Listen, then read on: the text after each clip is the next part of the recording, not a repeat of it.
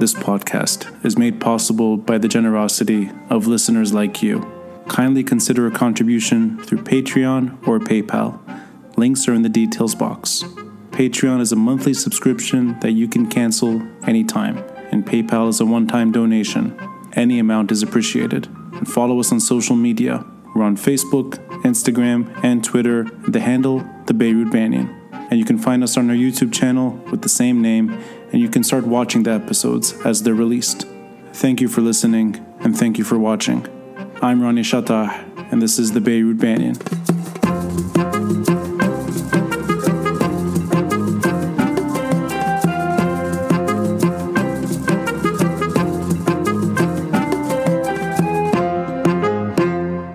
We were supposed to speak, I think, exactly a week ago.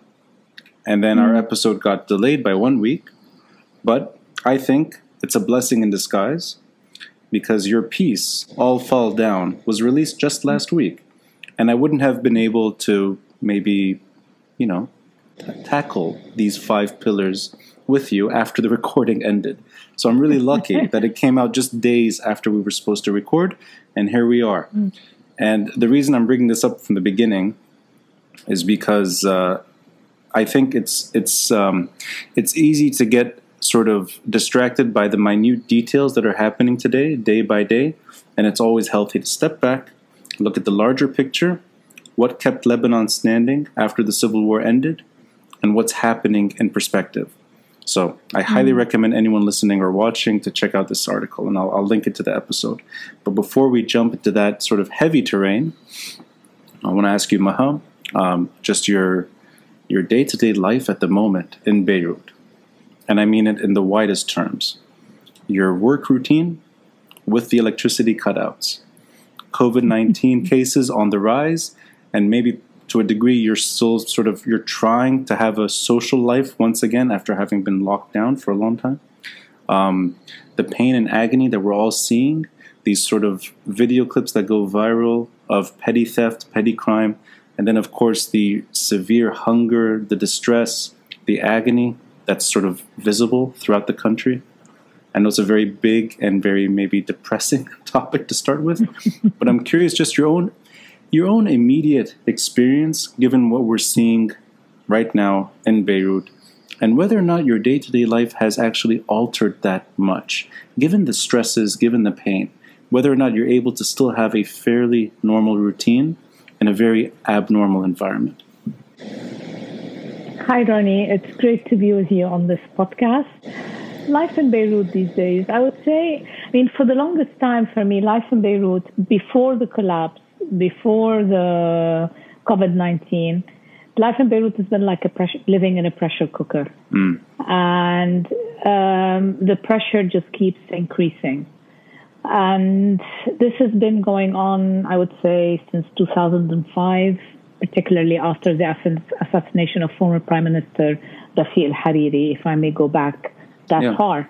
Um, it was followed with a spate of assassinations, uh, starting with uh, a dear friend, Samir Kassir, uh, and then it kind of just went downhill from there.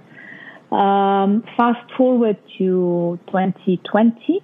This is the centennial of Lebanon. Lebanon is this year exactly 100 years old. And I feel like we're, you know, the the the uh, analogy of the, the metaphor of the frog or the lobster Yeah, that's in hot water, Yeah. and you keep increasing the heat, and it's dying, but it doesn't realize it's dying. It's just adjusting to the heat. For the last since 2005, Hmm. we've literally been living in. um we've been adjusting to a rapidly deteriorating situation on multiple fronts on the security on you know financial etc it's all come down to a head right now. The economic and financial collapse coupled with covid-19 have made what seemed to be an impossible situation back in uh, January or in October when the protests started seem even more impossible today my day-to-day routine there's nothing normal about it you Yeah, try and yeah. maintain a uh, you try and maintain i'm working we're still working from home we took a decision not to uh, go back to the offices. Mm. I did not Mm. want to take the risk of having any one of my colleagues be in a situation. I mean, we can do our work from home. We have that luxury. So there's no need for us to be back in the office and in, that way, particularly now that the infection rate is going up. Right. Um, so you try and maintain some sort of normalcy of you do your work, see family.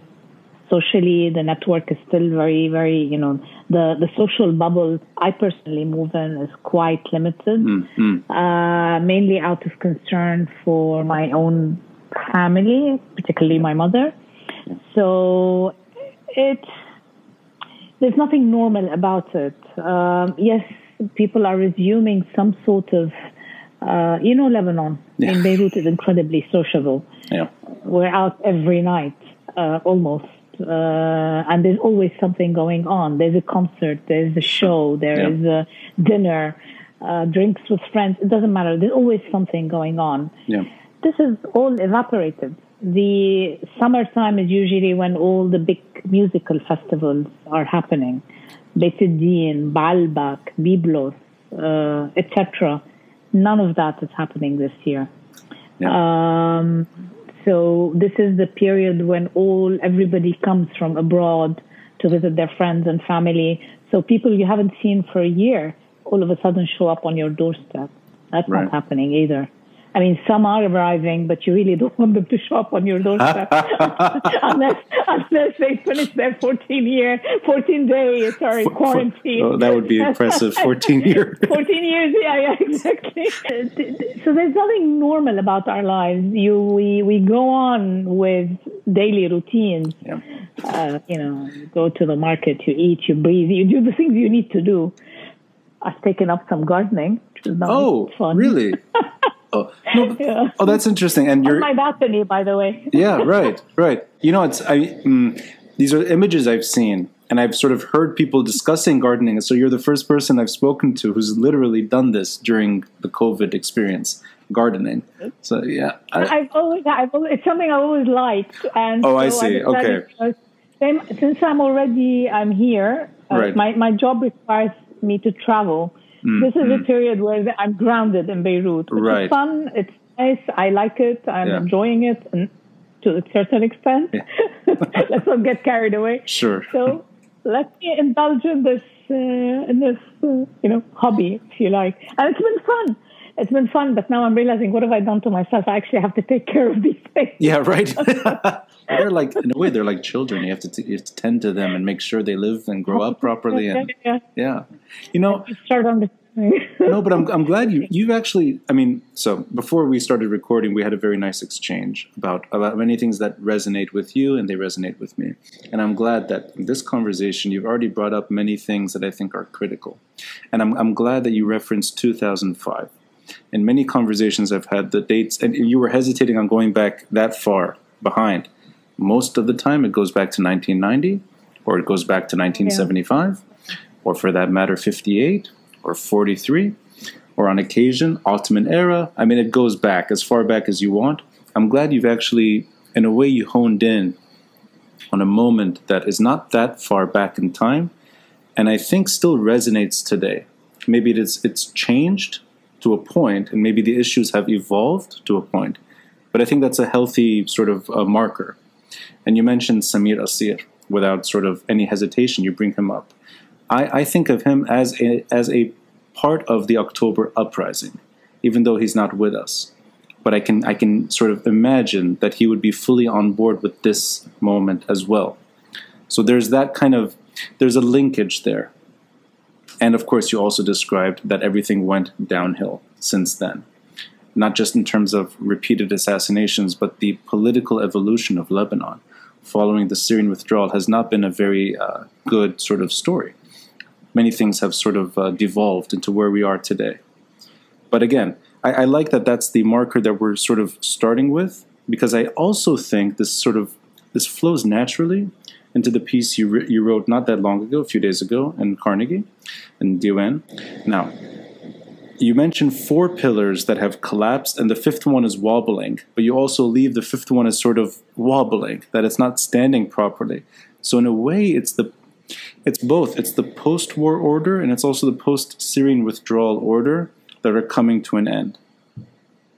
I want to start off by just touching on the first one because I think that feeds in nicely to where what we were just uh, discussing. It's the first pillar. It's the Ta'if Accord. Now, I am old enough now to have lived through the entire Ta'if experience. I mean, I grew up in a primarily post war environment. I saw everything that Ta'if was supposed to be and never was. I saw all of its failings. I think everyone that lived in Lebanon in the 1990s up until 2005 uh, saw maybe, unfortunately, the worst aspects of Ta'if. And I'm glad that you sort of you hone in on one thing in particular. I'm going to quote you to you here. The Ta'if Accord, which I love doing, by the way, I love taking advantage of these moments. The Ta'if Accord, the settlement ending that conflict, foresaw Lebanon's transition to a civil state in which sectarian representation in parliament would end. In exchange, all sects would be represented in a new Senate, whose authority would be limited to deciding on major national issues. Yet those parts of the accord were never implemented. Today, sectarian governance has become far more entrenched in state institutions, making change extremely difficult. When I read that, I can almost look back in time to what people were trying to do right now, back then. And even that issue of the Senate is now 30 years old, and it seems still like a distant dream. And that the sectarianism that many of us talk about every day is more entrenched today than it was in 1989. So let, let's start with there. That sort of the end of the Ta'if Accord, and maybe also the the reasons it's ending may actually be what it was supposed to do and never did. And we can talk about civil state and Senate and all of the above. But in your in your mind, is Ta'if right now irreparable that we need something brand new? Or is it something that was never really implemented to begin with, that we never gave it its due chance, that we're still living in that sort of 1989 zone where Ta'if never became, in a way, a new republic? It just ended the civil war, it ended the gunshots, but it left a paralyzed state intact. Um, okay, you've brought up quite a few points. Um, let me start with why I talk about 2005, mm-hmm. why I start there and not in 1990, and then I'll go into 12. Sure, yeah. Uh, for me, 2005 was a um, a transitional period. It was a transitional year for Lebanon. It marked the beginning of something different and something new. It mm. ended the 1990 to 2005 was one period in the post-Civil War era. Mm. 2005 with the assassination of Prime Minister Hariri, the uh, you know the the the Syrian forces leaving Lebanon yeah. under popular pressure and international pressure, and the sense of euphoria of where at at the cusp of actually building Lebanon, the Lebanon we want again. And there were many lessons there, mm. many lessons about what does a transition mean and how does one go about it, and is a transition possible with the a political leadership that is not only entrenched in state institutions, but is also the legacy of that civil war. Right. Yeah. So, to answer your question, for me, the problem is not Ta'if per se. Hmm. The Ta'if Accord, if one were to take it at face value, it was about uh, shifting uh, the balance of power or the power sharing of modus operandi from being an equitable and equal one between the Christians and Muslims. Yeah. The Ta'if Accord said we are not going to look at demography at the demographic balance of the different sectarian communities. We're not going to take that into account. Right. We're just going to go and say, so it's not about the weight of the population that will determine representation. We're just going to say we want equal power sharing for everyone. Right. And the idea was that you're supposed to move to a civic state by creating the Senate yeah. so that religious groups, uh, particularly minorities, don't forget, Lebanon is a state that recognizes 18 different religious sects. this is unique. Yeah. And it's it's for me it's a public good and it's a regional public good in that sense. So the idea of the Senate was that it would be a place where the leadership of the religious groups uh, would have a say in matters of national concern. Right. Um, and where minorities, especially, you know, I, I, usually don't use this term, I don't like it, but let's say smaller groups, mm-hmm, mm-hmm. Um, feel that they have a say and that their own interests are being protected. Right. Don't forget, that the Civil War was one where you had, it was, I mean, there was a lot of identity, uh, I mean, polarization on the basis of identity during the Civil War. So the sense of being afraid of each other was very much still part and parcel of the social makeup of this country. Right. So to my mind, the challenge the Ta'if was never implemented as such. Let's not forget, and as, and again, the, the question in my mind: How did they even think it was going to be implemented in 1990, when the political settlement that basically was cemented in Ta'if was about ending the conflict on the street and moving it to institutions. What you did was you right. took the heads of the militias and you simply moved them to state institutions and basically said, "This is your war booty. This is your war, war bounty." Sorry. Yeah. You know, here you are. Yeah. And that's what they did. They took over specific institutions uh, and treated them as you know extensions of their own fiefdoms. Um, this is at a time when the presence of the Syrian uh, army, but also Syrian political influence, yes, was enormous.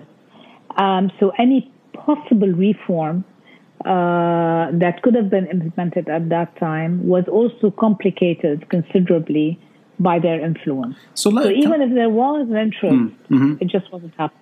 But let me, I'm, I'm curious. So, in that sense, with that 15 year delay, is 2005 therefore the beginning of trying to implement Ta'if without that kind of pressure? In other words, the Syrian not army. Necessarily. Not necessarily. No. No, no, not okay. necessarily. Okay. Yeah. I think I think in 2005, um, the you know what you saw on the street. Hmm. 2005 represents a couple of things for me. Mm-hmm. On the one hand, it was about again, I I apologize for the use of those terms, but it was about the Sunni community coming in and saying Lebanon first. Mm. So finally accepting or admitting uh, to a you know to a Lebanese polity as such. Mm-hmm. Because if you want to go back in time, uh, if you recall when Lebanon was established, um, until the 50s and 60s, you had some of the key elites within the Sunni community who still would say, "I'm from." Uh, you know, Lebanon, Syria, or yeah. Beirut, Syria. So, some, some of my favorite postcards of Beirut say Beirut, Syria, and that's not that long ago. Exactly. Yeah. It's not that long. So there was a resistance to this entity that was called Lebanon. This was the period of Arab nationalism. Um, so the sense that you're you're you know you're in Lebanon, but you're part of something much larger yeah. than you know Mount Lebanon. Right. So 2005 was the end of that, and it was the beginning of a Lebanon first uh, kind of sentiment. Right. Uh, many many see it as the moment of the Christians and Sunnis coming together, mm. which kind mm. of left mm. left the first component uh, out in the, you know, out in the outside the, uh, which is the Shias mainly. Yeah. But so in that sense, that's one thing about 2000. The second thing was the sense of it is possible. Things are possible. It's possible to push the Syrian army out, it's possible to actually start working towards a civic state. I remember during that period the positive energy, the amazing energy I saw on the street was just remarkable. Um, the amount of uh, talks I was being invited, the amount of initiatives that were being launched about how to move to a civic state, how to move towards to a secular state, and not just in Beirut. This was across the country, across everywhere. Yeah. This was the period, so there was this sense of euphoria. But Mm, then mm. political leadership takes a, you know, comes out, takes a look at the, all of a sudden, thousands of people thronging to the streets. I mean, I remember the, the night that, uh, the, the night, the second night after Prime Minister Hariri was killed. Mm, mm. Um, the Spain, I mean, it's important to kind of recall this. Thousands of people took to the streets spontaneously. Yes. This was the first time we were seeing this in Lebanon, where people were just going to the streets to protest the assassination of a prime minister, many of whom actually were not necessarily in agreement with. Right. But the sense of, uh, of injury, of who are you to assassinate our own prime minister, you know. Right. So the, people were throwing into the streets on their own without any push from the political leadership. And in this instance, the Lebanese were way ahead of their own political leadership. Hmm. And I, I mean, I, I, I recall distinctly, um, you know, seeing some of the uh, associates of this leadership calling them up and saying, "Come see what's happening." Yeah. Literally, second night, come see what's happening. That's the time when uh, you know many of our friends went to the streets. They started organizing, and then it kind of took a more formal, uh, uh, if you want, initiative, or became a more formal effort. But let, let me ask you then: Is oh, and I'm I'm only sort of I, I want to maybe pick your brain on that sort of dilemma of a civil war ending with a template on how to move the state forward, and then you also have in a way a population that's demanding better. They're holding. They're trying to hold a, a the Syrian regime to account by asking the Syrian or demanding the Syrian withdrawal, and pointing the finger at that regime for Hariri's assassination. So there's that kind of upswell of d- sort of demands for justice and accountability. But that doesn't necessarily translate with what Ta'if set out for. In other words, um, and I hope I got this right, that you have communities maybe seeing eye to eye on certain things, but it's not necessarily the beginnings of what Ta'if want, what Ta'if set itself up for, which is a senate, a civil state, the sort of removal of sectarianism. That that's still sort of a, that's a distant uh, goal. It was an aspiration. Just an Ta'if aspiration. Remains, to my mind, an aspiration Right. of where people wanted to take Lebanon. Mm. So today, when people say, you know, we don't want Ta'if anymore, I, I just think, well, it was never implemented. Right. right. And I wouldn't, I wouldn't throw the baby out with the bathwater. Don't forget, the end of the war, the war ended in a political settlement, Yeah. which had, this was at the time of the first Gulf War. Mm. There was the Pax Syriana. Mm. Um, you know, there was agreement, both international and regional. Let's just end this uh, conflict. Syria uh, would take control. Iran, Hezbollah, Iran was pacified by Yeah. allowing Hezbollah to maintain in its uh, a kind of consensus that somehow you would have, I think it was Walid Jumblat once said, you would have a Hong Kong style, you know, development and tourism and growth and all of this in one part of Lebanon, and you would have a mukawami, a resistance, Yeah. in another part of Lebanon, and that somehow these could coexist, and they did coexist. They did Yeah. cohabit for a very long time. Right. Uh, uneasily, with a lot of tension, uh, but they did coexist for quite Yeah. some time. Uh, So- I so- think that formula is, is, is, is no longer feasible. Right. right. Um, if I can just say one thing, to me, the struggle since 2005 has really been. Initially, it started about how to move towards a civic state, how to try and uh, and move towards the implementation even of Ta'if, if you like, how to uh, deepen uh, Lebanon's democratic experience. Yeah. But then, as time passed, with the resistance of the political elite to any kind of change, and the fact that you no longer had an external arbitrator in the way Syria was operating, uh, meant, and then you had new actors entering into the scene. The levels of clientelism, nepotism, the control they had over, they start, they gained over state institutions became a lot worse. So rather than trying to deepen Lebanon's democratic experience, we ended up in a situation where we're trying to preserve what was left of our democratic institutions. Exactly. When you go for two years without president, when you go for, you know, uh, a month on end, seven, eight months without a government, simply because, you know, there has to be one particular minister in that government. I mean, it's just mind-boggling. But it, um, but I'm curious about that. Okay, so this is partly sorry. No. This is just partly also. Let's not forget. I mean, the other kind of uh, landmark here was 2008 and the Doha Accord. Right. Because for me, also the Doha Accord kind of spelt the beginning of the end of the capacity of the Ta'if agreement to function. What I say in my mm. piece mm. is not that the Ta'if agreement has come to an end, but that its capacity, the power sharing agreement um, that was supposed to be, you know, implemented via Ta'if, has not come to an end. It's not collapsing, but it is completely uh, stuck. It's no longer able to reproduce itself. It's no longer. It's not able to admit any new players into the game. It's just there's a complete bottleneck, and it just won't move anymore. And this started with two, the, the Doha Accords, mm, where mm. all of a sudden started talking about these governments of national consensus or national unity governments, where everybody is part of government, which meant that everybody, I mean, the, government since 2008 rarely spoke about spoke about strategic issues. It's right. every minister for themselves, and everybody has a veto in everybody else's uh, business. You can't run a country like this. Yeah.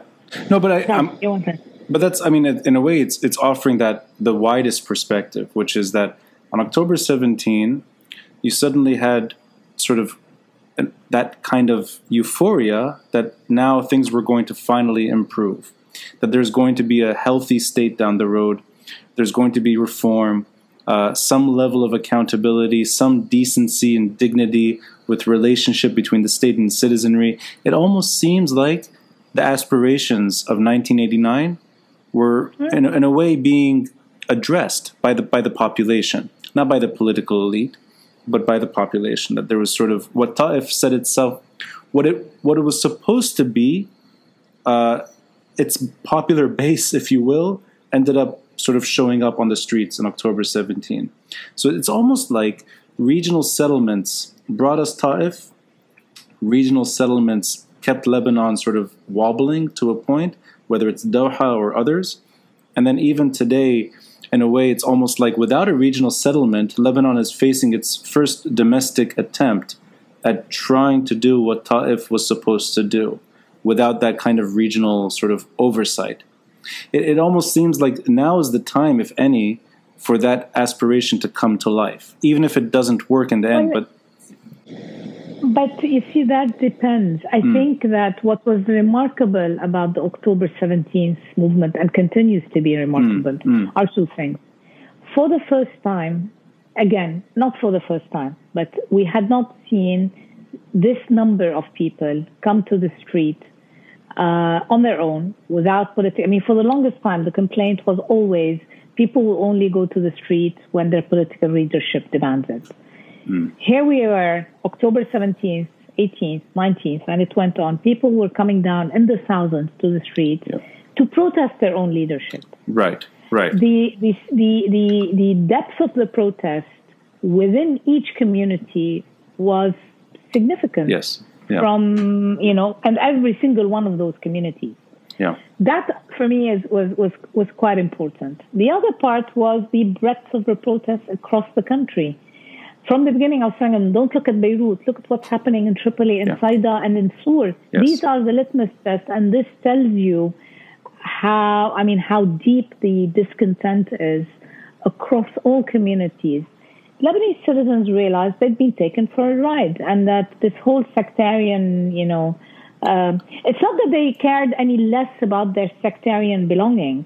It's just the realization that, in fact, sectarianism has only impoverished them a lot more uh, and created a kind of an equal opportunity uh, uh, abuse for the political leadership. So while all the political leadership benefited from sectarianism, all the Lebanese, irrespective of what sect they belong to, uh, lost. lost but, out. But can I ask you though, before we get to the second pillar, and I think this because it's a very important one. I think it's maybe it's the it's the one with that the longest scope. Do you think today the protesters see a civil state, or even for that matter, a Senate that preserves the mosaic that you described earlier, where minor, again using that word carefully, mi- minorities feel secure within a state that's less sectarian, but that their their their survivability is there. It's it's sort of entrenched that they have their place in a Senate, and that's an idea from 31 years ago. Do, do you think the average protester today sees that as a goal, or is it something that's different today? That it's almost like um, what was what was supposed to happen in the early 1990s has very little connection to what's happening right now. That it's almost like separate separate chapters, if you will. I think for some protesters that issue still matters, and mm, now mm. as people get more hungry, as the political parties are taking advantage of the economic collapse and of COVID 19 to reconnect in a stronger way. They didn't lose that connection, but to reconnect in a stronger way with their own communities through providing by providing food and medicine and all of this. Um, so the, the that temptation is is is, is still uh, pretty much there. Right. However, however, um, I think in response to your question, it really depends who you're talking to. Mm, mm. I think for, and what I see is for a lot of the younger protesters, um, they really don't care. Yeah. They don't see themselves as Sunni or Shia or or or, or Durzi or Maronite or Orthodox or Catholic or, or Jewish. They see themselves as a youth that actually wants a shot at at making it and making it in Lebanon without being forced to emigrate uh, for a better opportunity. This is mm. what we were hearing all the way mm. at the beginning of these protests. And I think this is again across the board uh, amongst all communities. So you've got that. I mean, what, what I find interesting today is I think there's kind of a tug of war between a vision amongst a good cross section of the protesters who are maybe different in very in, in, in, in their in their outlook and in how they see things happening and and their ideological positionings on a spectrum from right to left on economics, on politics, etc. However, um, they agree on looking out or wanting their, their aspiration is a civic state, not necessarily secular, but a civic state. Right. And versus a vision uh, championed mainly by the current political elite, which is to maintain a very heavily entrenched sectarian, uh, you know, power sharing formula right. that treats you as part of a community and not, not as an individual. So for many of the protesters, they see themselves as individuals. They don't think, I mean, yes, being part of a religious community is important, but it's not how they define themselves. They see themselves as individuals. They want their rights and responsibilities as citizens of this country and not as members of a community, uh, of a particular community. Which is, by the way, the way the, the, the, uh, I mean, unfortunately, the, the, Lebanese constitution, to some extent, allows the relig- religious communities to mediate their relationship the relationship of the individuals to their state, right. whether through personal status laws, uh, even educational facilities, etc. I mean, there are different ways where the Constitution itself, through specific articles, has opened the door for that right. and allows you know you to be treated as a member of a community and not as an individual citizen. I mean, today there aren't. The, the, you know, let's talk about you know women women are not treated equally in Lebanon. They don't have the same rights because when it comes to divorce, when it comes to inheritance, when it comes to child custody, when it comes to a whole bunch of issues related to personal status laws, they have to follow their own religious community. Yes. Um, so custody of a child, and it's not the civic court uh, that decide this. Often it's the religious court. So custody of a child uh, will vary depending on which denomination you belong to. So, so in a way, in a way. I think, oh, sorry. Yes, please. You know, but just that there is, there's this tension, I think, between these two dramatically opposing visions. for Lebanon. But it's interesting. It's almost. I mean, if we look back to two markers, the 2005 marker and 1989, that sort of uh, you have many reasons why Lebanon is is sort of stuck in a way, and it's stuck whether it's from geopolitical concerns or whether it's through what we're seeing right now, sort of massive corruption and this sort of horrible version of what Lebanon is supposed to look like. But at the same time, you have, in a way, in a way, uh, there's an ex- exposure of the what Lebanon really is at the end of the day, and you have a protester on the street that sees himself or herself as a citizen, as an individual citizen that wants to be treated that way. That, in a way, is going back to 1943 whether that protester realizes it or not, but that's the foundation of the country. And then you have the worst forms of that foundation fighting for survival. So, in a way, Ta'if never really happened. It's just sort of an aspiration that never really saw the light of day. And what you're seeing I'll, right I'll take you back further. Yeah. The first, the first ministerial declaration of the government of Riad al-Solh in 1943, I believe. Yeah if I read out the text, I can try and dig out the text sure, in a second. Yeah. it talks about ending sectarianism. You're kidding me. That's the no. first post independence ministerial declaration. Your jo- 1943. That was that was. Hold put, on. That's Hold insane. Let me, let me let me fish it. Let me fish it out for you, and I will read to you what they say about sectarianism. Um, among the foundations of reform, which are required by Lebanon's higher interests, is the treatment of sectarianism and the abolition of its negative aspects. The foundation of sectarianism hinders national progress and hurts Lebanon, Lebanon's reputation, not to speak of its poisoning the spirit of relations between various spiritual communities that make up the Lebanese people. We have now seen how, in most cases, sectarianism has been a tool to ensure private interests or sap the strength of national life in Lebanon to the benefit of others. We are confident that when the people are filled by the national sentiment that has arisen under independence and the system of popular rule, they will be reassured and accept the abolishment of the sectarian system, which weakens the nation. I continue. The moment at which sectarianism is abolished will be a blessed moment in the history of Lebanon of comprehensive national awakening. With God's help, we will strive to, to see this take place soon. Naturally, its achievement will require preparation on various fronts. We will all cooperate to pave the way and prepare for this so that all are reassured to the achievement of this critical national reform. What we have said about, about sectarianism applies also to regionalism, which, if it becomes stronger, will turn a single nation into many. Wow. And amongst the reform that um, this declaration talked about was also amending the electoral reform, organizing national rule, and attaining social justice. That's this an incredible quote. That that's an incredible statement. So that, yeah. that's the first ministerial statement in Lebanese history. Maha, yes. I, I, mean, I know we, we sort of we're deep into the first pillar, but I, I just want to get maybe the, a, a, final thought from you that this is 77 years ago. Riad Solh should be in Martyrs Square right now protesting, if anything. I mean, and 77 years later, we're still dreaming that dream.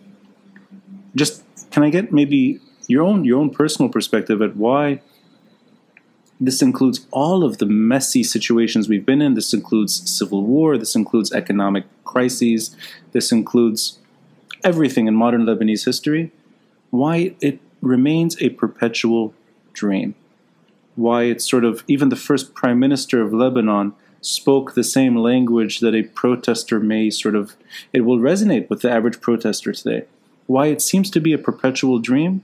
Why something like Ta'if is just an aspiration why things never really take hold, where you can transition the Lebanese state into something that, that functions, something that meets the expectations.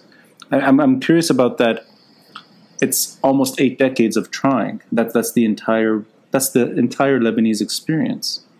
So, so I mean, why is 2020 as maybe challenging as 1943, as as any year where Lebanese have tried to effect change? I think more challenging. 2020 is much more challenging because sectarianism is far, is far more entrenched in the system today mm-hmm. than it was in 1943.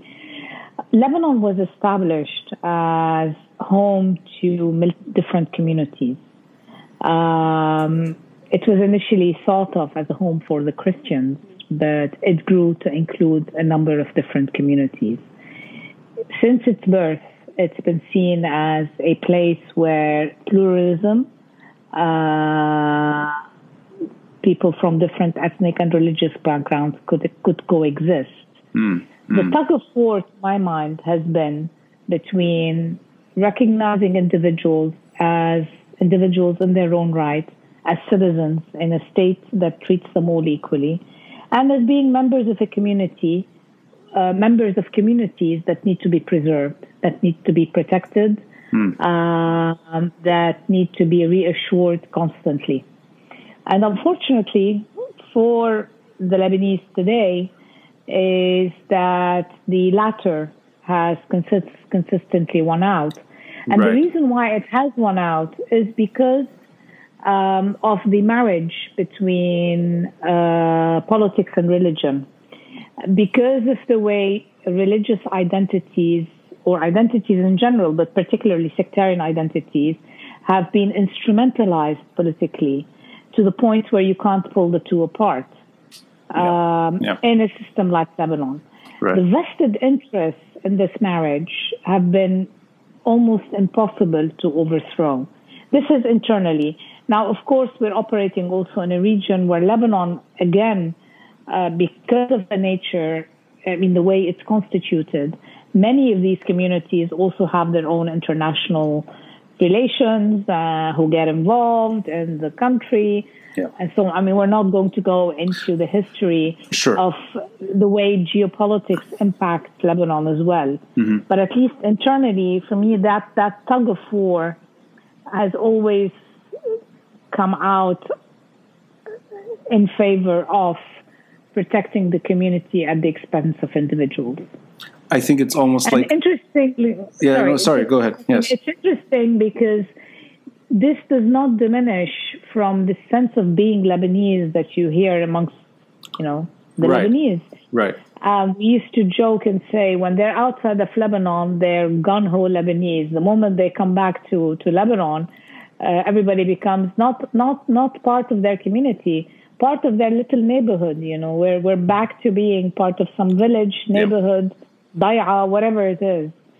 So it's there. Yeah. but but I like that analogy of a tug of war, and then there are intervals where some at some point there's a pull sort of towards the individual, but that it doesn't. It's never sort of the for the the appropriate force is not there. It's a kind of sort of change it fundamentally. That it's almost like a pull and then a, and a pull back in the other direction. I, I like that sort of. Uh, it, it's almost like um, against all odds, this system seems to win. And whether it's in 1943 or whether it's 2020, it is maybe far more. It is far more entrenched than any of us appreciate and hence its victory over time. The, the, the, vested interests in this system are also huge. I mean, this yeah, is yeah. there's a lot of power Yes. Uh, you know, when you when you instrumentalize identities in this way, it gives you a lot of power over people. Absolutely. Today, if you ask religious leaders to, you know, j- just the battle over civil marriage. Let's talk about the topic, which is uh, a big issue in Lebanon. Mm-hmm. Just the battle over civil marriage is astonishing. The moment you talk about not mandatory, but actually an optional, you know, giving people the option of marrying, you know, in civil courts rather than in religious courts in Lebanon. And immediately all the religious leaders say, you know, there will be blood on the street if you even think about it. It turns violent. Yeah. And a lot of it is about losing power. It's about losing power over their constituency. Right. You know, today, today, anything you need to do on the personal front, you have to go through your religious community and that gives them a lot of power to manage people's lives. That that historic and, perspective is so important to addressing the foundations of the, what needs to be addressed right now. It's almost like it's it's it's easy to maybe shout at the executive or uh, ask for a prime minister to resign or, or a president to step down or a speaker to leave. But at the end of the day, there are much, the foundations haven't really shaken yet. And I think that's kind of where that. Well, you see, this is where I think uh, the, the push, the, the, the changing Lebanon needs a bottom up and a Yeah. kind of a push down. Right. This is not, I mean, this system is almost ossified and it's not going to be eas- easy to change it. The way you want to change it, yes, people are right to ask for, you know, the resignation of all these people. They're right to ask for a government. And I think also we need to distinguish between this and maybe this is a chance to move to the second pillar, um, which is the economic crisis that the country is facing. Yeah. Today, we, do you want to? But yeah, I'm going to quote you to you again. And uh, it's the second pillar uh, Lebanon's role as a merchant republic. And I, again, uh, your words. In a country that imports almost everything it consumes, informed capital controls and the cancellation of lines of credit to businesses show a banking system that no longer functions. Now, I'm going to also go back in time a bit. That's, in a way, my memory of post war Lebanon. The banking sector growing, and now in hindsight, maybe growing a bit too big, but nonetheless growing. And that confidence that was so unusual, where you, you see Lebanese uh, around the world eager to send their money home, and that kind of uh, assurances that kept these banks alive, kept them functioning. And then it's only recently, it's only the last few years where things got outrageous, in particular those crazy interest rates that we all know about. But before then, there was a healthy level of confidence, despite many reasons to take your money out. This case in point is the, the events of 2005, the war 2006, the mini whatever it was, the events of 2008, the Doha settlement that only temporarily solved those problems, but obviously they were never dealt with.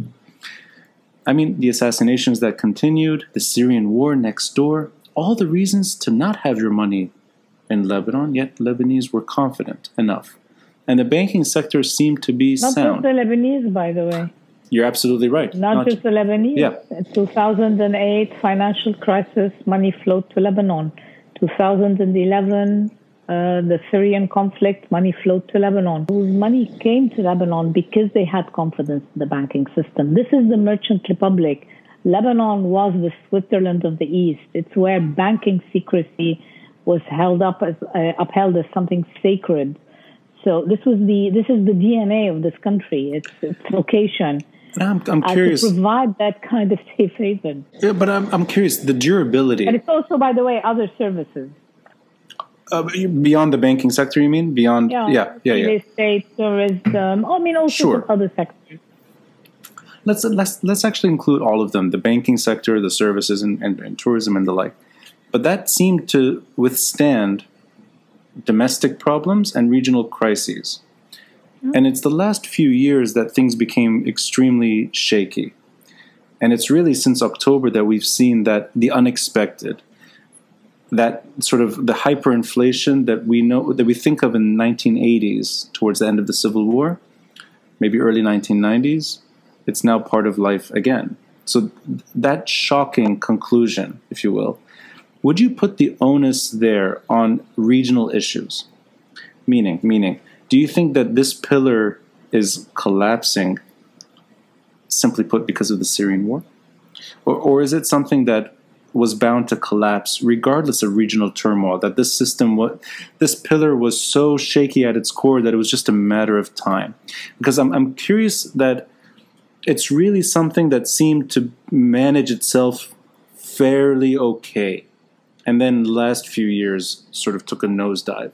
But then in 2006 and, and during the financial crisis throughout the world. I mean, the, oh, there we go. Every episode, every There episode, every episode. This is the moment we should celebrate. You, you're still here, but the lights are gone. there we go. She's back. back again. She's back. it wouldn't be. It wouldn't be a Lebanese I, episode would, without I mean, that's how you know I'm speaking from Lebanon. Yeah. I'm in Beirut. And if it doesn't happen, I, I'm going to ask the guests to turn off their lights and turn it back on. there we go again. Yes. again. Oh, fuck. Uh, you know what, Ronnie? Let me check because sometimes I'm a ticket Sure, sure, sure, sure. Let me Yeah, just check that uh, it's the whole building and not just me. Sure.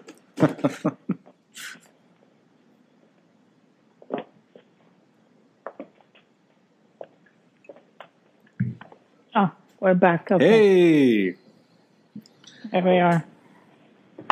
Hey, أول مرة. Usually it's one one in out. هالمرة it's two. So this is Yeah. a, a more special conversation. no, that's it, it fits the moment. I'm I- I'm curious just why that why the banking sector was was sound enough, and it's only the last few years, and it's really really more, more recent than other other issues that it kind of took a nosedive. That whether or not it, we can sort of look abroad in terms of the reasons why this sector suffered immensely, or for that matter, is it something that was bound to collapse regardless of regional turmoil? That this that this pillar was really the, the foundation wasn't in place. Just just your own reflection on on why why it survived earlier crises and why it took a nosedive this time around. It's management. You have a system. Uh, the banking sector has always been one of the, the pillars of Lebanon's economy, historically and until very recently. But I think gross mismanagement of the system, again, the marriage between political and economic gain, um, greed, the greed of bankers and others, a system where there are no checks and balances in place, and when they are there, nobody actually uses them. Uh, Right. I, I'll just give one example.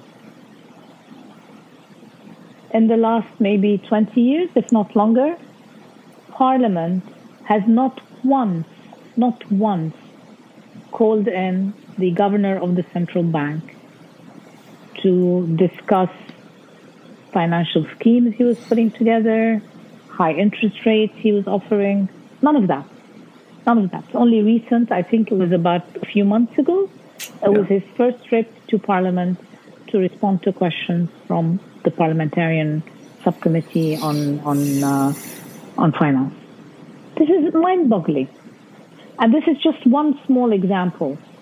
The the incestuous relationship between politicians, bankers, and others literally created a situation of uh, gross mismanagement. Lebanon was living way above its mean. The central bank was funding uh, state spending, and i.e., funding politicians uh, de facto, because politicians were using state institutions to enrich and to actually, you know, we're using we're using the state coffers Yeah. to uh, for their own purposes, whether to enrich themselves personally or to uh, you know spend on their own political constituents, uh, whether it's through hiring, uh, you know, levies on on whatever deals But, but with being put together. But with that severe mismanagement, and it's good to remember that. I mean, I, it's easy. It's easy to forget. That, yeah, two decades he's not called in. So there's almost like a like a shielding of. And of uh, But it got worse, Ronnie. It got worse. So there was severe mismanagement, but then the the um, the you know okay you start off with the countries acquiring a bit of debt and it you know it's still manageable manageable manageable. Yeah. you know a balance of payments is still workable. Remittances are coming into the country. There is confidence in the system. People are putting their money here. Um, you have a lot of gulf support so they're putting they're willing to put their money here. I mean there, there was a lot of both international goodwill but also um, confidence of the Lebanese in their own system. Expats, I think we had something like eight billion dollars coming in every year in, in, in, in remittances. yeah, So so there was a lot of that. That confidence started eroding with uh, the sense that, and I, it accelerated, I think, again after 2005, the sense that a whereas pie used to be divvied up between, let's say, four groups, all of a sudden uh, it became six or seven groups that wanted a piece of that pie. So it's, you know, they were all getting smaller bits now. That's one. Right. Their international backers, money from uh, international backers, dried up after 2008 financial crisis. Less and less money, and it went on from there. Less and less money was coming into the country, particularly mm. from Gulf countries, especially to these political parties. Meanwhile, the U.S.-Iran tension was also increasing, so we're having more sanctions on. Uh, you know, on different entities in Lebanon, uh, mm-hmm. more laws coming into place, uh, the banking system being required to cooperate uh, with American uh, laws on sanctions, on money laundering, etc. Mm. And then 2011, you have the Syrian conflict erupt, which actually brought money into the country. So, a lot of Syrians so brought their money. It's almost like the regional crises are not part of the story in that sense. That it's no, just they are. Oh, oh they are. Very much, they're very much part of the story mm. in the sense that you know the regional, the, the regional and geopolitical play play two roles. On the one hand, um, when the Friends of Lebanon stop being the Friends of Lebanon, that stops right. quite a bit of the money flow into the country. Right. That's and then the pressure on, in terms of sanctions, now the Caesar bill, etc., mm. mm. also, um, you know, makes it much easy, much much more difficult for money to flow through the system. Right. Meanwhile, meanwhile, the number of actors internally. So it's a it's a constellation. I mean, it's a, it's a coming together of both external and external and, and internal. Uh, uh, uh, factors. Yeah. Internally, the number of groups that now wanted a piece of that pie uh, had grown, while that pie had shrunk. Was, was, was, getting smaller and smaller. Right, but at the core, uh, because there weren't any, enough resources coming in. But but at the core is a is one of mismanagement, regardless. That, in other words, the protection protective measures that were not taken have sort of brought us to where we are. I mean, in technical terms, yes, a peg to you know an unreasonable peg to a uh, to a dollar at a fifteen hundred uh, Lebanese lira to the dollar rate was cost. Right. Know, yeah. Cost country a huge amount, mm-hmm. um, so on and so forth. So there were bad policies in place, and this is where a lot of the mismanagement came in. Right. But all of this was been dealt with, and in 2016, when we hit the uh, uh, uh, the brick wall and we were about to crash land. Mm. Then they came up with these financial engineering schemes. Um, so it would have been much easier, let's put it this way, to deal with the crisis in right. 2016 than it is today. That's interesting. And today, yeah. With every single, you know, with every single day we lose, without what could have been done in December is no longer feasible today, or right, it's feasible right. but it won't do the job anymore. Right. Every day is costing this country a huge amount, and it's setting the country back. Um, you know, don't want to put a number to it, but it's setting the back the country back tremendously. With every day that passes, the financial and economic foundations of the country are becoming weaker, and its prospects of recovery become that much more difficult. Right. So in December, we were talking about how to avoid a decade, uh, you know, a lost decade. Now we may end up talking about how to avoid, you know, lost multiple decades, yeah. Uh, maybe even a generation. I don't know the way things are going. So in a way, this is a classic sort of analogy of kicking the can. That you just sort of they were kicking and kicking and kicking as far as they could until they reached that wall. And they're still, but they're still kicking the can. And they're That's still the kicking. worst part about it. Right. Today, what is frustrating uh, and disheartening, and you know, it's it's. Uh, you asked me about living in Lebanon when we started. Yeah. The, the sense of palpable anger we feel of a political elite and the government who are still functioning as if it's a business as usual. Yeah. The country is crash landing. People are eating from garbage cans. I mean, how do you, how do you, how can you live normally when you see the misery around you? I saw someone today eating from a garbage can. I, I felt paralyzed. I mean, what, what do you do in a situation like this? These are not things we're used to seeing in this country. Yeah. This is a country where social solidarity between families is, is amazing. You know this, Ronnie.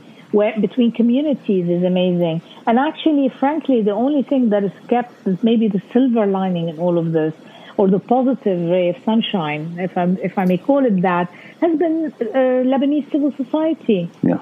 The Yeah. coming together of civil society to, to support people in need has been amazing. Yeah. The initiatives, they're the ones who are keeping people on their feet. They're the ones who are feeding. It's not the government. It's not the politicians. They're the ones who are feeding people. They're the ones who are sending them, you know, giving money to to uh, get people treated. They're the ones who are making sure people have homes. They're the ones who are literally have roofs over their heads trying to find jobs. Initiatives, the range of initiatives I've seen are just amazing. Um, in both from civil society in Lebanon, individuals, uh, but also expats, expats who are, you know, desperate for ways to help Lebanon and Yeah. looking for ways to support the country. But this is not sustainable. You need a functioning government that steps in and takes the lead. And they're not doing that. They're still treating, you know, they, they look at the way civil service appointments took place not too long ago. It's a joke. It's a joke. I mean, it's still, again, a business as usual approach, trying to kick the can down the road. The government is in the middle of negotiations with the IMF, and all of a sudden they're bickering over the size of the debt between government and parliament.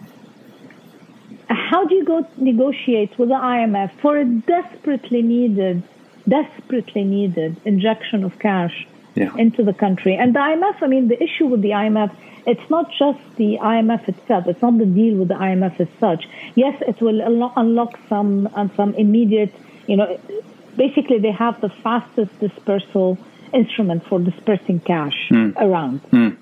I never thought I would be somebody who'd be calling for IMF program in Lebanon. Here I am. Okay. But the thing about the IMF is two things actually. One is it will it is reforms are conditional and without reforms this country will never stand on its feet. Right. And two, it will unlock other support. The European Union, in a conversation two weeks ago with the High Representative uh, for the European Union, uh, Borrell, um, he was very clear. I asked him. He was very clear. No support without the IMF. He's going to hear this because he's a listener of the podcast, and I see, I, I- I know that from from sort of his staff and his people that he. So he's going to hear this, uh, you know. But I'm, you're pointing He at it. a lot of interest in this region, by the way. you know, okay, all, all that said, and mm-hmm. you eloquently just explained how bleak things are and how incompetent the ruling regime is. You also explained that the social fabric of Lebanon is collapsing in front of your own eyes. We're seeing things that were unimaginable. Your your example is very clear and it hits home that this is not something we're used to. It also ties into the third pillar. And that to me is I mean, for me that's the foundation of any healthy society. That's Lebanon's middle class. And I'll quote you to you one more time. The middle class is swelling the ranks of the poor, with the World Bank estimating that around 50% of Lebanese now live below the poverty line, while thousands are going hungry. Clothes, food, and fuel are becoming unaffordable as year on year purchasing power has been halved, with inflation reaching 90% in June. Price of basic goods increased by around 55% in May alone. All this represents an epic collapse with a generational impact the conversation about the middle class to me is, is not new. And I think that was always in the background. The post war order, the middle class that left Lebanon, those that could afford to leave, many of them were choosing to return. And there's many Lebanese that not, these are not rich Lebanese that can afford to sort of take huge risks. But many took that risk. They came home. They're leaving again. The middle class that survived the civil war, what was left of it, is either leaving once again or going under and reaching the poverty level. I don't know what the statistics are. I don't know how you can measure these things today. But it seems like the middle class may be the smallest sec, the, the, the smallest sort of uh, economic class in the country. And in my mind, it should be the largest and the ro- most robust. Is there anything at this point that can be done to? I mean, it's it's so unthinkable now that the middle class will return. It, does the middle class now depend on other pillars taking hold first so that there can be a healthy middle class later? Or is there something more immediate that can be done?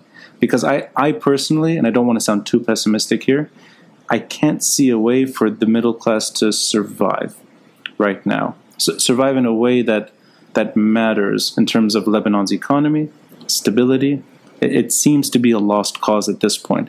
And you tell me if that's too bleak and whether or not there's any immediate measure that can be taken. Look, to be honest with you, I think that, of course, there's a way to. Uh, to not only help the middle class, but help Lebanon survive. You need to have policies in place. Today, the scale of wealth destruction is massive.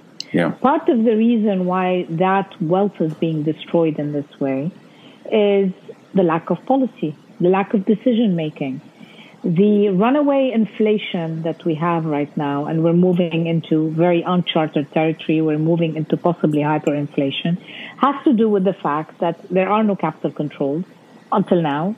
Um, has to do with the fact that uh, there is a massive fiscal monetization, i.e., um, there, you know, the state needs to spend the way the state is spending because it's bankrupt, it has no money, is they're printing money. They're printing money. So the, the size, the amount of Lebanese lira in the market has grown to such an extent that it is causing uh, a, a, very rapid increase in prices. The demand, I mean, the, the, the expansion and the size of the Lebanese lira is also increasing demand for dollar, for a non existent dollar. Right, right. Which so the, the meanwhile, so this is one aspect. Mm. The hmm. fact that there is no policy at that level, no policy decision has been taken. Actually, the only policy decision that has been taken this this far, and for me, it is a policy decision, even if it's a de facto one, is to let the middle class and let the depositors and let the businesses take the hit. The only ones paying the price for the crisis today are ordinary depositors whose money is stuck in the banks and who are being forced to withdraw that money today in Lebanese lira, if their money is in dollar, at an official rate, at two different official rates actually. yeah. One is the uh, 4,000 Lebanese lira, yeah, exactly, or 3,900. Yeah which is you have a cap. You can only withdraw depending on how much money you have. You can withdraw up to I think thousand or two thousand dollars a month. Mm. And then there is the anything else above that you want to spend from your money, you pay at the official rate of fifteen hundred Lebanese lira to the dollar. Right. While the dollar is being sold seven thousand today, eight thousand, seven to eight thousand. Yeah, more around eight thousand. So people are losing. Uh, I mean, there is a de facto haircut that's happened. People don't like the word haircut, but there is a de facto a massive. I, I personally am not a big fan of haircuts, but yeah, I can see that. I can see that. No, but there's a massive destruction of wealth that is happening. People are being forced, and in fact, interestingly, the uh, the liabilities of the banks have decreased because of this. Because people are, are, are, are withdrawing their dollar amounts in Lebanese lira uh, at less than favorable rates, their own liabilities literally are shrinking. But does that mean that the leave, po- leave this for a few more years, and you know all the losses will have been absorbed by by people like me and you and others.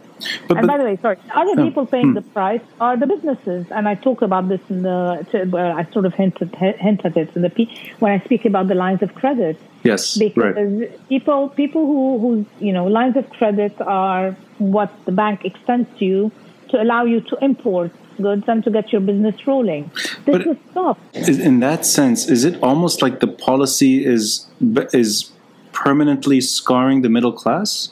That there's that permanently destroying this country. It's not just about the middle class anymore. Yeah, yeah, yeah, yeah. it's about destroying the. I mean, the, again, the, the, the size of wealth destruction that is happening. You're looking at a middle class, uh, an American university professor, and I talk about their salary. Yeah, you give a great, great description of it. Yes. Just, just to get them a sense, yeah. salary all of a sudden now goes from sixty-three thousand a year to eleven thousand a year. Yeah. So they're making nine hundred dollars a month just at the because they're being paid in Lebanese lira. I'll use my aunt as an example. My aunt was a public uh, school teacher. She taught Arabic literature for 40, for, I think she had a career of about 35 or I don't know how many years. Years. She, her entire pension is in Lebanese lira. She's all of a sudden seen her income completely uh, disappear because what she could, you know, what she was able to live on in a very dignified manner no longer means much. Yeah. It's you know the, the, the, the value of her money is, is evaporating before her eyes. There's someone who's retired. Talk about people who are about to retire. You know, they've built a career. This was the engineer, the professor, the whatever, who spent a lifetime saving. They have a pension. They have some savings, and you know they can. They, they're not about to start a new career. They can't start a new career. Yeah. All of a sudden, they go from being able to, you know, have a decent life to not being able to afford uh, afford health care. So what is happening today is, is, is criminal. What is being done to this country is criminal. So you ask me about the middle class. It's not just about the middle class. I talk about the middle class. For me, the middle class is the professionals that Lebanon. I mean, this this country is remarkable for its talent, and its talent that it's both educated and uneducated. The educational system. I think you saw the episode was was the president of the American University in Beirut, but all the universities here are talking about this. Public school systems. Schools yeah. are shutting down Schools are shutting down. If Lebanon loses its educational system and therefore loses its human capital, what does it have left? It's a human capital. Frankly, I mean, for the longest time, we used to say the best export of Lebanon is its people. Absolutely. They Absolutely. go outside and they, they, they, they, they, you know, they, they work their magic. So the educational system now is beginning to, I mean, if this things continue, it will collapse. And nobody wants to put a cent in, in, in, uh, in, in state institutions. You yeah. talk to donors and they say, we'll try and help as much as we can, but they don't trust state institutions anymore.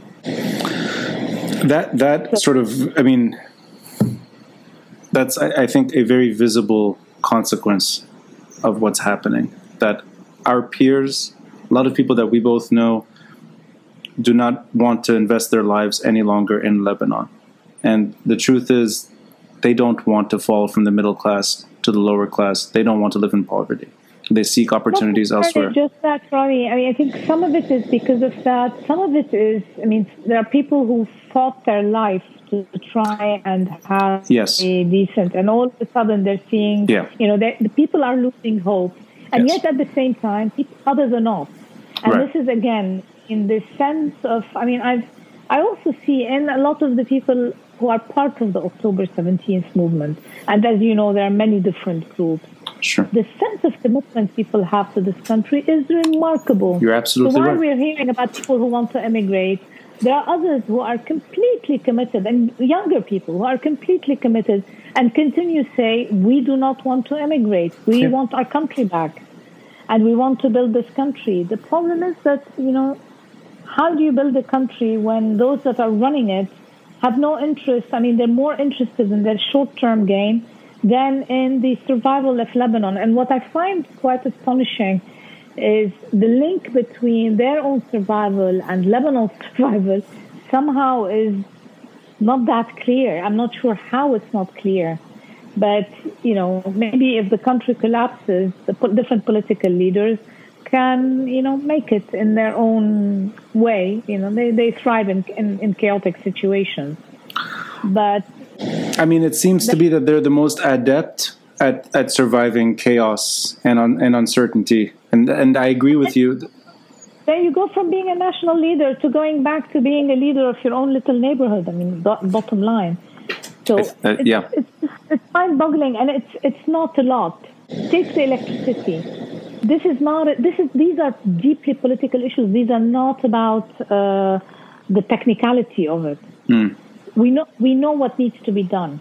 Yeah. Why isn't it being done? It's a political decision. It's a political uh, bottleneck.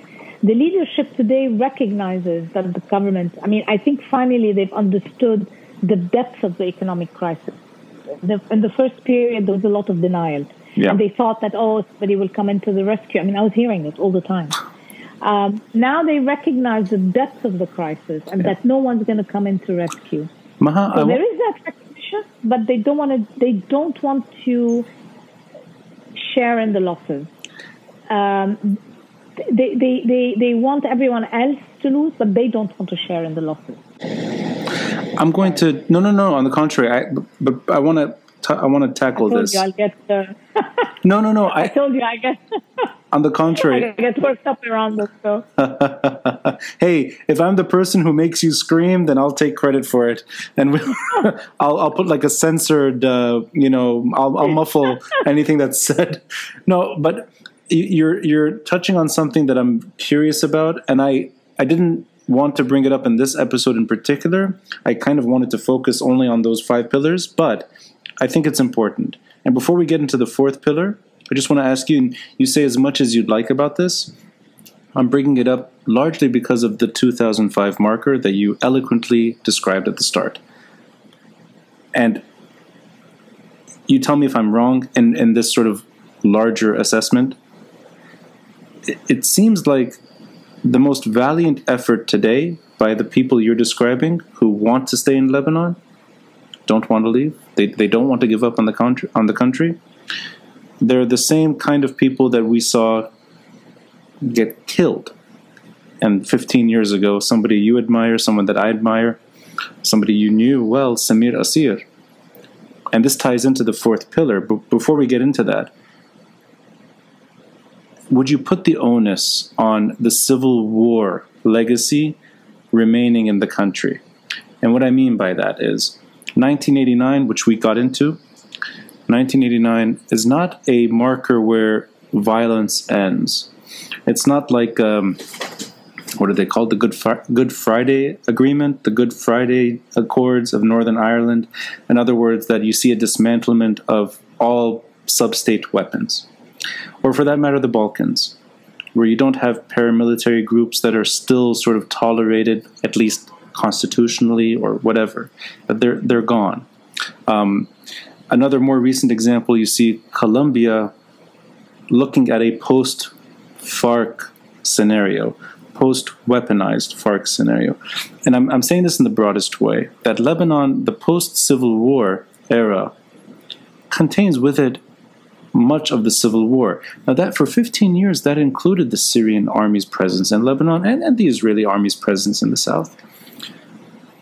More recently, it's clear Hezbollah remains that sort of very, very important player at least when it comes to the civil war legacy in the country, meaning that it's a weaponized group beyond state sovereignty. Would you put the burden in any way on that group's ability, and I'll say this uh, carefully, to preserve the worst crop of Lebanese leaders we've ever experienced? Meaning that today you're either directly or indirectly supportive of that group's mission if you try to rebuild Lebanon the way you would want to from a civil war to a post war environment, civil society, state reform, building institutions that work, not the sectarian monster we live with right now. Can you imagine that? So long as there's one group that can say, well, we don't want that, we will either silence it or we will eliminate it if necessary. And instead, we'll preserve what we tolerate, meaning that the the the group that we're familiar with right now, who, in a way, almost um, there's their own survivability in a sense depends on Hezbollah too. So uh, I'm curious about that relationship and if if it plays out in terms of taking Lebanon out of its current impasse into something better. And again, as much as you'd like to say on this topic, I know it's a huge topic, and I know Hezbollah is explored in many different ways, but that relationship towards reform and a group's abilities to prevent reform? Okay, it is a big question. Um, look, I'll say just a couple of things. Um, Hezbollah is as invested in the system Mm. as everyone else. Mm. Um, they're invested in it. Uh, it is their backyard. And after 2005, they kind of took over the role that Syria used to play Mhm. in terms of managing different aspects of the country. Mm. So they allow you to go do your thing where, you know, it's okay, and, and the areas that are of strategic interest don't go anywhere near them. Right. So, yes, they do play an important role in propping up the system and maintaining its, its uh, uh, you know, the way, the, the, the, its modus operandi. However, I would not want to say that they are the only obstacle. They are a major obstacle, and actually, I mean, the the um, the we saw this in the reaction of uh, Sayyed Hassan Nasrallah to the October protests. The first reaction took it personally. Yes. They thought this was, uh, you know, oh, you're right to be upset. However, you know, we'll deal with it now. You can go home. Mhm. Um, the second one was similar. So the sense of taking things personally initially was actually for me was a bit. Uh, they, they they they saw the protest somehow as uh, a challenge to their authority. I think it was more of a challenge to the system that they were invested in protecting. Mm. Okay, so yes, it is a big problem, but it is not the only problem. Mm. And I Mm. think the other leadership is as invested in maintaining them as they are because this is where their survival comes from. Okay. But if we take this scenario, for example, if Hezbollah decides to plug on, decides to pull the plug on Gebran Bassil today, He's gone. he's gone. He's gone. I don't know whether he's gone, but then he, yes, okay, okay, you pull the plug, he's weakened, but then there are other repercussions because it does have, uh, you know, in terms of the balance of power between the different communities, the, you know, the the, the reading of this uh, will vary, and its ripple effects will vary for the Christians, for the Sunni. I mean, Sure, of course. I don't want to get into it because it Yeah. becomes very complicated. No, of course, of course. But I guess, I guess my mm, no, but I think my my my I, maybe I said it. I didn't say it the right way.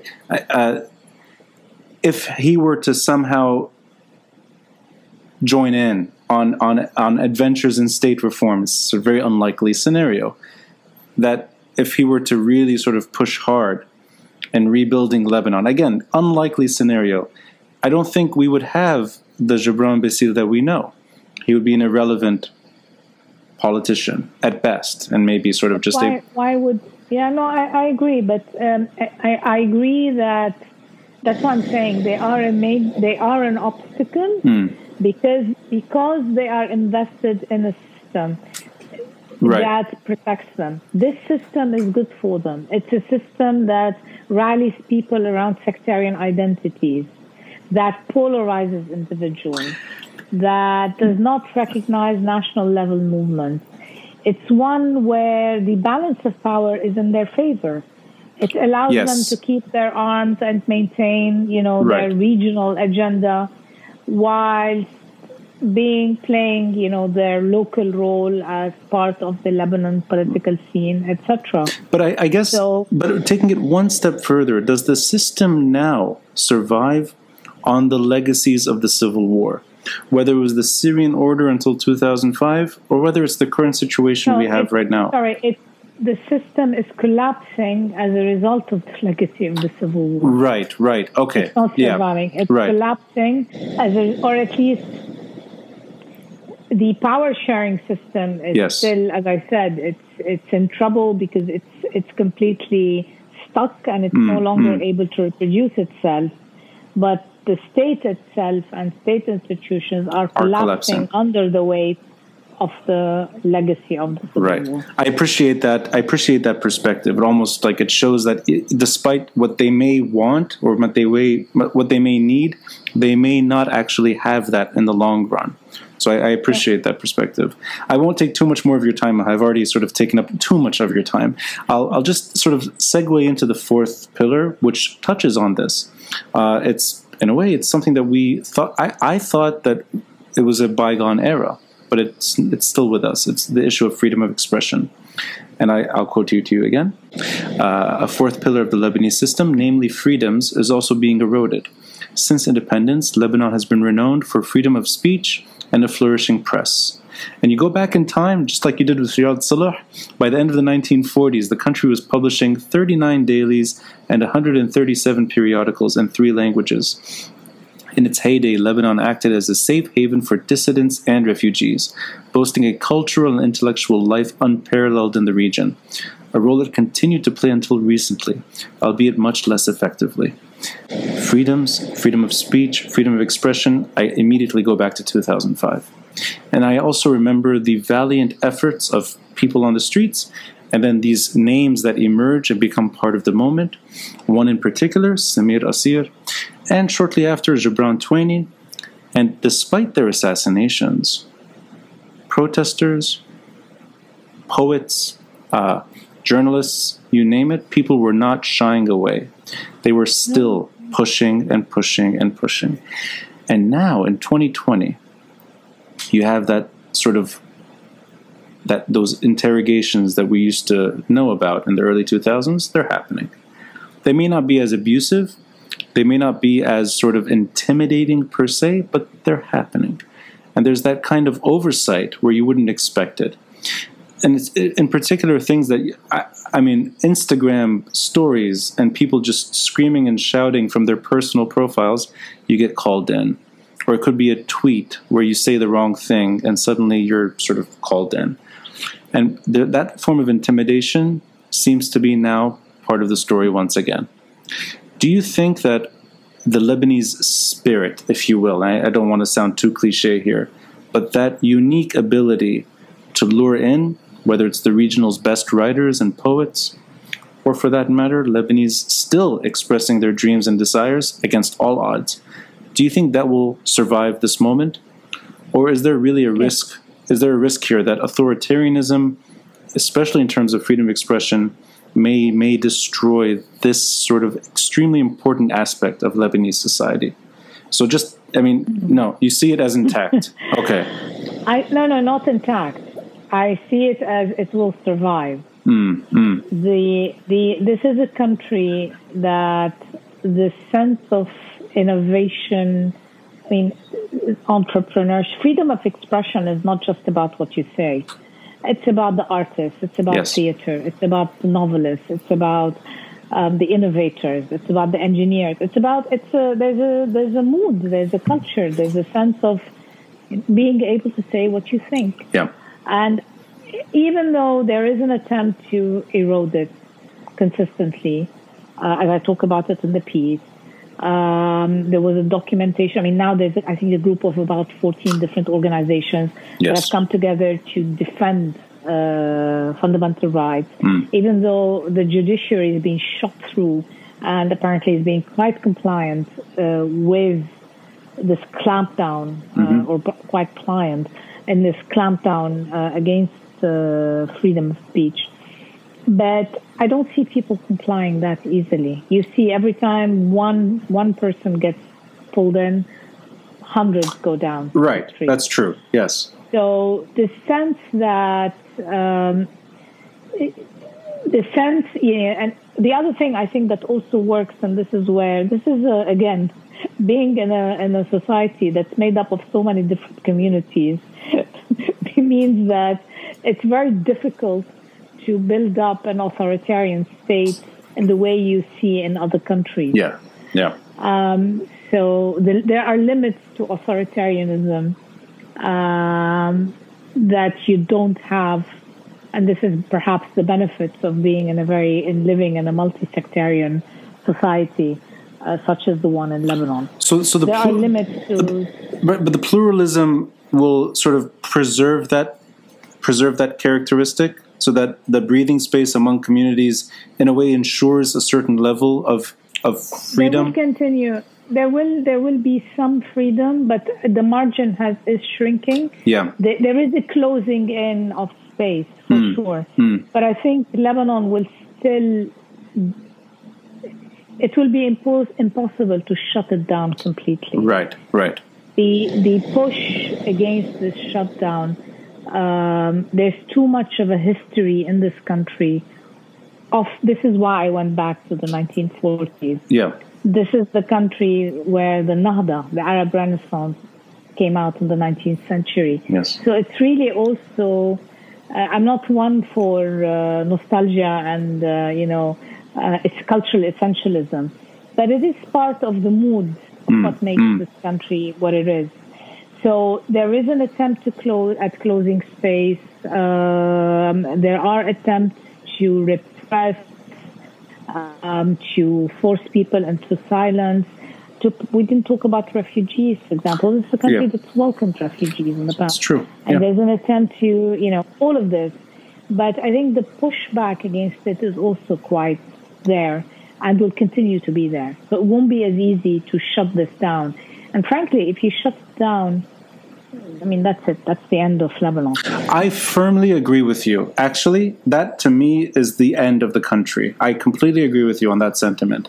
Yes. You and can't I, do it. You really cannot do it. I mean, honestly, again, this is where this multi-sectarian, uh, multi, you know, plural country, um, I think helps in this pushback yeah. against the this closing in of space. Uh, but that the space is constricting, definitely it's becoming, you know, less and less. The capacity of people to speak out in sure. certain regions in Lebanon is becoming almost non-existent uh, yep. in some places. So. Right, but but I mean, I, that even even when there's that kind of violent reaction, at times leads to death. That the the average Lebanese is willing to sort of include that as part of the, the national trait. And I, I know I agree with you. You don't have to go be too romantic here, but it's true. It is true that Lebanon plays that role in the region. And if it doesn't play Samir that, Kassir, Samir Kassir was killed on June seventh, June second, two thousand and five.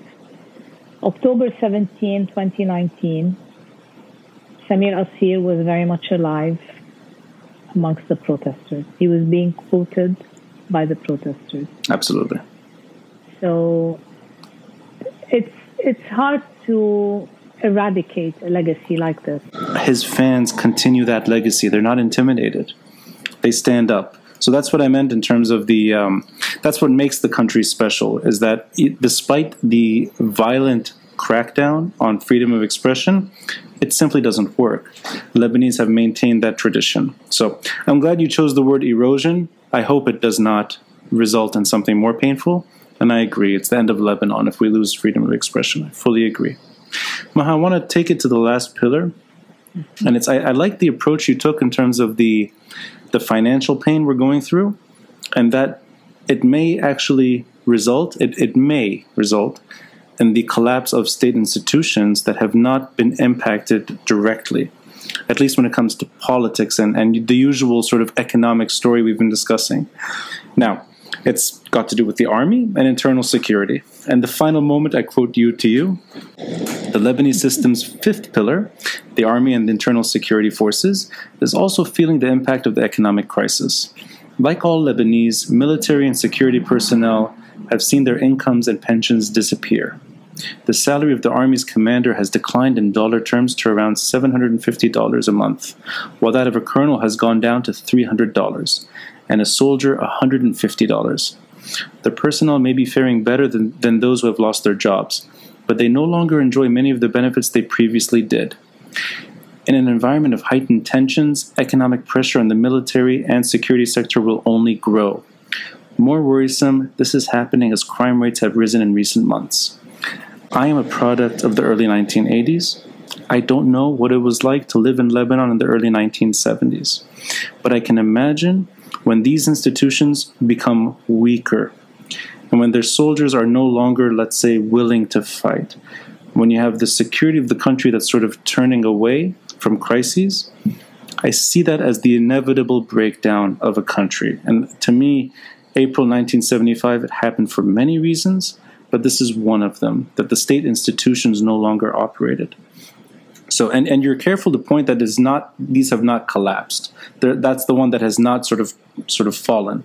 But would you be that sort of, let's say, bleak in, in that if these are to sort of pay a price with what we're going through, that we may end up in a familiar situation where 1975 returns, where you have chaos on the streets, an ungovernable situation, and it's it's perhaps a matter of years before Lebanon is put back together.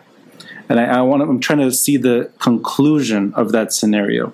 A return to 1975 in the sense of a civil conflict, I don't see that happening now. Mm, mm.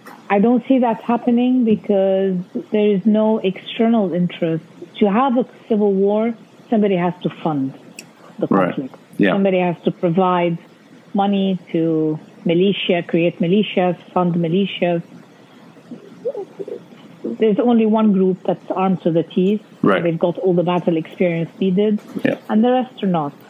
So I don't see a scenario of a civil conflict in the way the 19, 1975 was. Mm. What I'm concerned about today is we are seeing an increase in violence. Yeah. We're seeing different trends when it comes to violence. We're looking at rioting. We're looking at uh, uh, sectarian clashes along traditional fault lines. Mhm. يعني الرمانة uh, mhm. الشياح بربور بربير etc. Um, and we're looking at a spike in in crime, uh, but also so uh, uh, a spike in crime. And one statistic that came out recently talked about uh, murder rates increasing, unfortunately, by about fifty percent for the Wow. same period. Yeah. We're talking about an increase in car theft, etc Yeah. this is this is beyond the people going into pharmacies, holding up pharmacies for in return for diapers and baby milk. This is much more Yes. serious, obviously. Yeah. So what I see is that this is the security sector, uh, the whether it's the army or even the internal security forces, which I don't talk about in the piece. Um, that is, they themselves are ordinary Lebanese citizens. They're under tremendous strain. Yeah. They're being asked to put their own lives uh, on the line uh, in return for a lot of insecurity. Right. And if that pillar collapses, then what we're going to look at is more gang style wars, conflict, Mm, uh, mm, turf battles, mm. Um, the back to the mood of the 19th, you know, 75 onwards or the Civil War era, where you had different militias controlling dif- different neighborhoods Right. within the same city, and crossing from one neighborhood to the other becomes a chore Yeah. or a challenge. So that's So not that's not necessarily what I see. fighting. It's more just division. Less less to do with It's fragmentation. It's fragmentation, turf wars. Yeah. This is where you have, you know, uh, uh, uh, warlords will rise uh, with power vacuums. Uh, I mean, the the developments become very uh, non-linear. It's hard to predict what will emerge where. right. But when there are, if there are small power vacuums uh, in areas, for example, in northern Lebanon or in other parts of the country, you will see new things emerge. People will step in to fill in, the, fill in these vacuums, whether, whether it's Yeah. the local thug or someone willing to pay a few dollars to create their own little private militia or whatever. I mean, Right. so we may see more and more of this, unfortunately, and this is the part that is very worrisome. And there are examples in countries that are not sectarian. Take Venezuela, for example. Venezuela, it's it's gang wars. It's uh, I mean the rates of crime there are huge, and the city country is run by rival gangs uh, because they tr- they thrive in situations of chaos. Mm, mm, mm. Um, they they prey on people's vulnerabilities. People in Lebanon are becoming incredibly vulnerable. Um, they're becoming their lives are very precarious. Uh, we you mentioned the figure that I talk about, which is the World Bank estimating 50% of the Lebanese population falling before below the poverty line. Yeah. We're talking about 2 million people Yeah. uh, for an average population of 4.2. And we're not talking about refugees. This country is a host to around a million Syrian refugees who are also Right. facing, facing very circumstances. So this is this is huge, uh, and no amount of support from civil society is going to be able to sustainably take care and support these people. Um, the humanitarian, the international community is now coming in with humanitarian support for the Lebanese. But these are all short term measures. It's putting band aid on a gaping wound. Yeah. Uh, that's not the way you deal with it. So, this is unfortunately, anyway, if things continue the way they, they are, uh, I, again, I don't see the security institutions collapsing tomorrow. Far from it. I think there's Yeah. a lot of attempts, particularly when it comes to the army, to keep things together. Uh, but there needs to be a lot more leadership. I don't think they're ready for what's coming. They're just not ready for what's coming. You know, Maha, after. So I, I want to say a few things here. First, I, I think this is the longest episode I've ever recorded. And it reminds me. no, but this is that's that's a that, that's a good thing. It's a good thing. Uh, it's not because of the technical glitches or uh, the sort of the fun stuff that we're all the fun in quotes. Uh, it's because you're very patient and you let me ask a lot of challenging questions, and you sort of you paint a picture that's simple to understand but very layered and complex at the same time. And it reminds me of conversations I used to have with my father. And for that reason, it's an honor for me to even ask you these questions and get your perspective.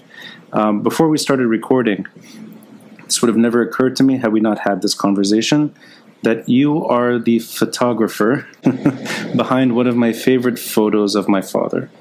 I never knew this. I have the photo. I look at it regularly. I never knew it was your photo, and it's uh, it's from a happier sort of it's a it's a happy moment that you captured where he's sort of in his element, and I can see him kind of pontificating with people, and he's wearing that sort of funny hot, uh, top hat. He, he just he, Cuban hat. yeah, he looks like he's happy, and it's a lovely photo, and, and you caught him at the right moment. I'd just like to wrap it up with maybe, if you can,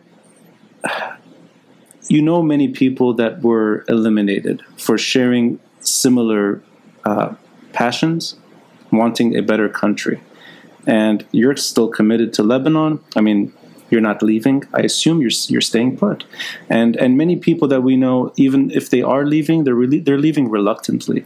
They're not sort of they're not leaving because they want to. They're leaving because in many ways they have to. That said, that said, do you see any light at the end of the tunnel? And I'm, I guess what I'm asking is, things look so bleak right now, and things look so pessimistic. You still have protesters on the street, but you also have a regime that's very stubborn and unwilling to reform. You have a country that seems to be on the verge of collapse. Your your article, in a way, explains it, and these are the foundations that are falling. Is there any sort of hope in your mind?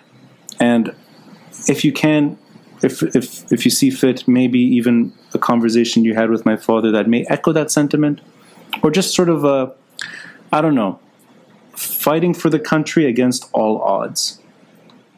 Do you see sort of a better future for Lebanon? I wouldn't be here if I didn't. Hmm.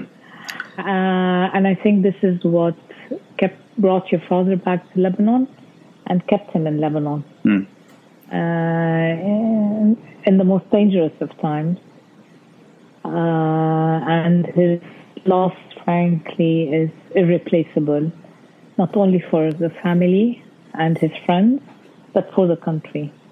Uh, I, I I'm I'm not gonna go more into into this, but uh, his passion and belief in this country was something that um, always struck me, Hmm. uh, and his capacity to read through uh, and link, you know, bring people together and link different dots that were not necessarily visible to to others. Right.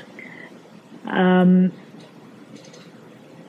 Lebanon today stands at a very critical juncture, and it is a you know I describe it. I mean, I don't say these words, but it is it is collapsing, and it is an epic collapse.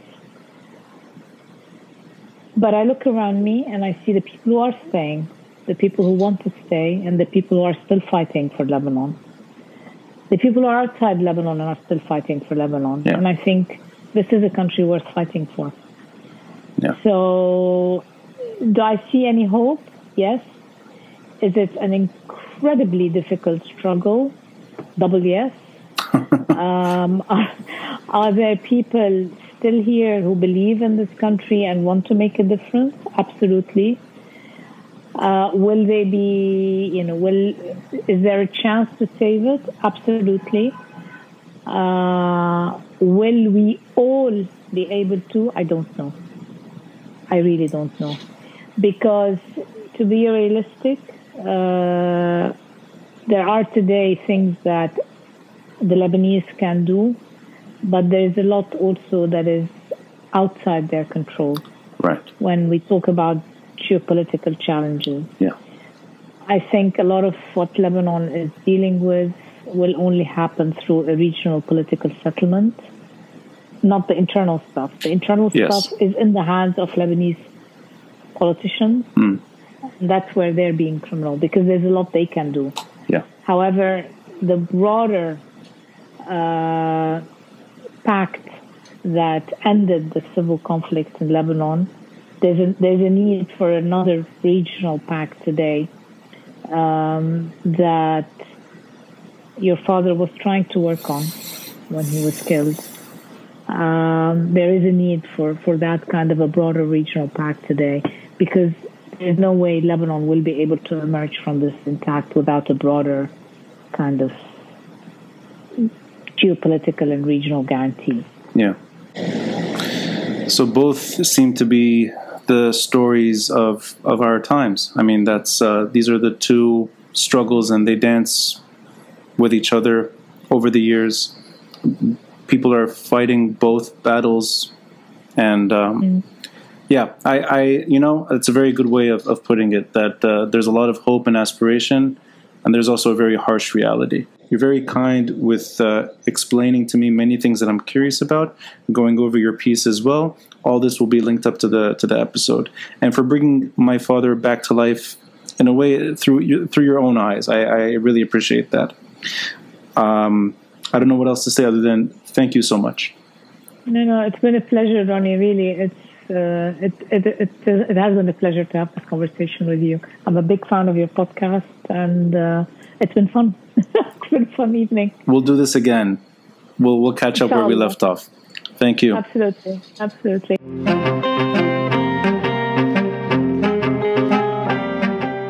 Thanks for listening. And a friendly reminder to help support this podcast by contributing through Patreon or PayPal. All links are in the details box below.